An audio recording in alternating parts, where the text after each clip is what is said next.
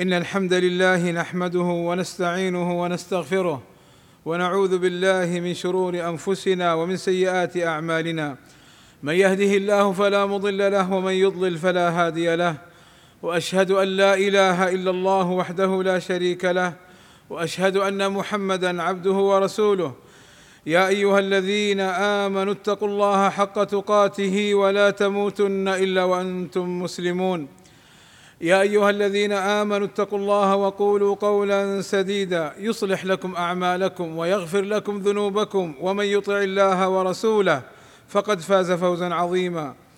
إن أصدق الكلام كلام الله وخير الهدى هدى محمد صلى الله عليه وسلم وشر الأمور محدثاتها وكل محدثة بدعة وكل بدعة ضلالة وكل ضلالة في النار. أما بعد فشهر رمضان موسم عظيم للتوبة وللعمل الصالح قال صلى الله عليه وسلم. إذا جاء رمضان فتحت أبواب الجنة وغلقت أبواب النار وصفدت الشياطين وأجره عند الله عظيم. قال صلى الله عليه وسلم قال الله عز وجل كل عمل ابن آدم له إلا الصوم فإنه لي وأنا أجزي به والصيام جنة. فإذا كان يوم صوم أحدكم فلا يرفث ولا يسخب فإن سابه أحد أو قاتله فليقل إني صائم إني صائم. والذي نفس محمد بيده لخلوف فم الصائم. أطيب عند الله من ريح المسك للصائم فرحتان يفرحهما. إذا أفطر فرح بفطره وإذا لقي ربه فرح بصومه. وقال صلى الله عليه وسلم من صام رمضان إيمانا واحتسابا غفر له ما تقدم من ذنبه. وقال صلى الله عليه وسلم من قام رمضان إيمانا واحتسابا غفر له ما تقدم من ذنبه. واحذر أيها المسلم من الفطر في نهار رمضان بغير عذر شرعي. فقد رأى النبي صلى الله عليه وسلم قوما معلقين بعراقيبهم مشققة أشداقهم. تسيل أشداقهم دما. قال قلت من هؤلاء؟ سأل الملكين.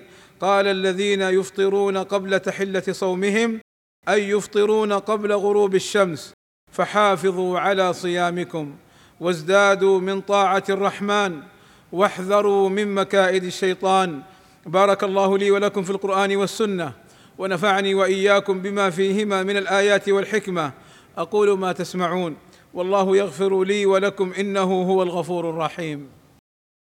الحمد لله رب العالمين والصلاة والسلام على المبعوث رحمة للعالمين وعلى آله وصحبه الطيبين الطاهرين. عباد الله إن شهر رمضان شهر القرآن والقيام والصدقة والمسلم يحرص على الصدقة في رمضان لكن احرص يا عبد الله أن تضع الصدقة في يد مستحقيها واحذر ممن يأخذها وليس من أهلها.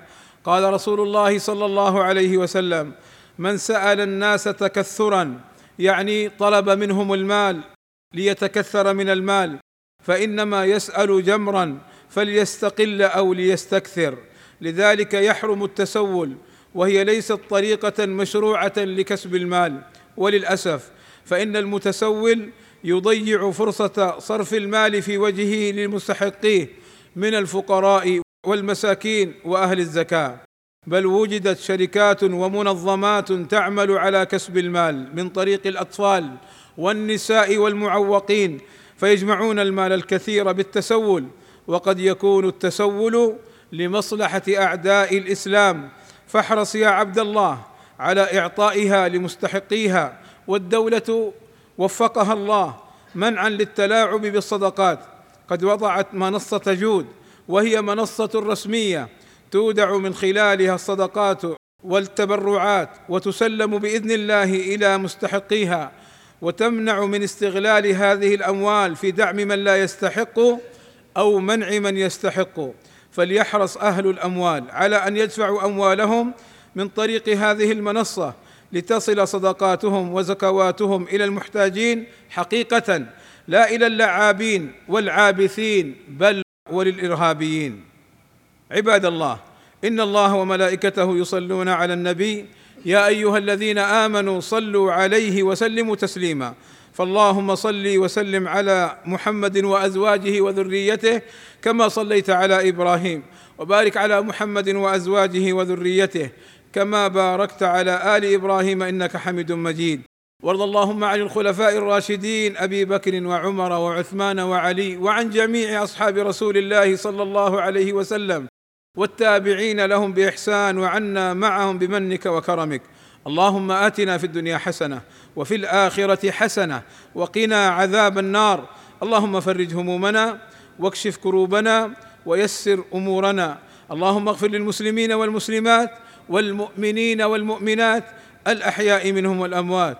اللهم وفق ولي أمرنا الملك سلمان بن عبد العزيز لما تحبه وترضاه وأصلح به البلاد والعباد واحفظه من كل سوء ووفق ولي عهده الأمير محمد بن سلمان إلى كل خير واحفظه من كل سوء. اللهم أيدهما بتأييدك ووفقهما بتوفيقك وأعز بهما الإسلام والمسلمين والحمد لله رب العالمين والصلاة والسلام على المبعوث رحمة للعالمين.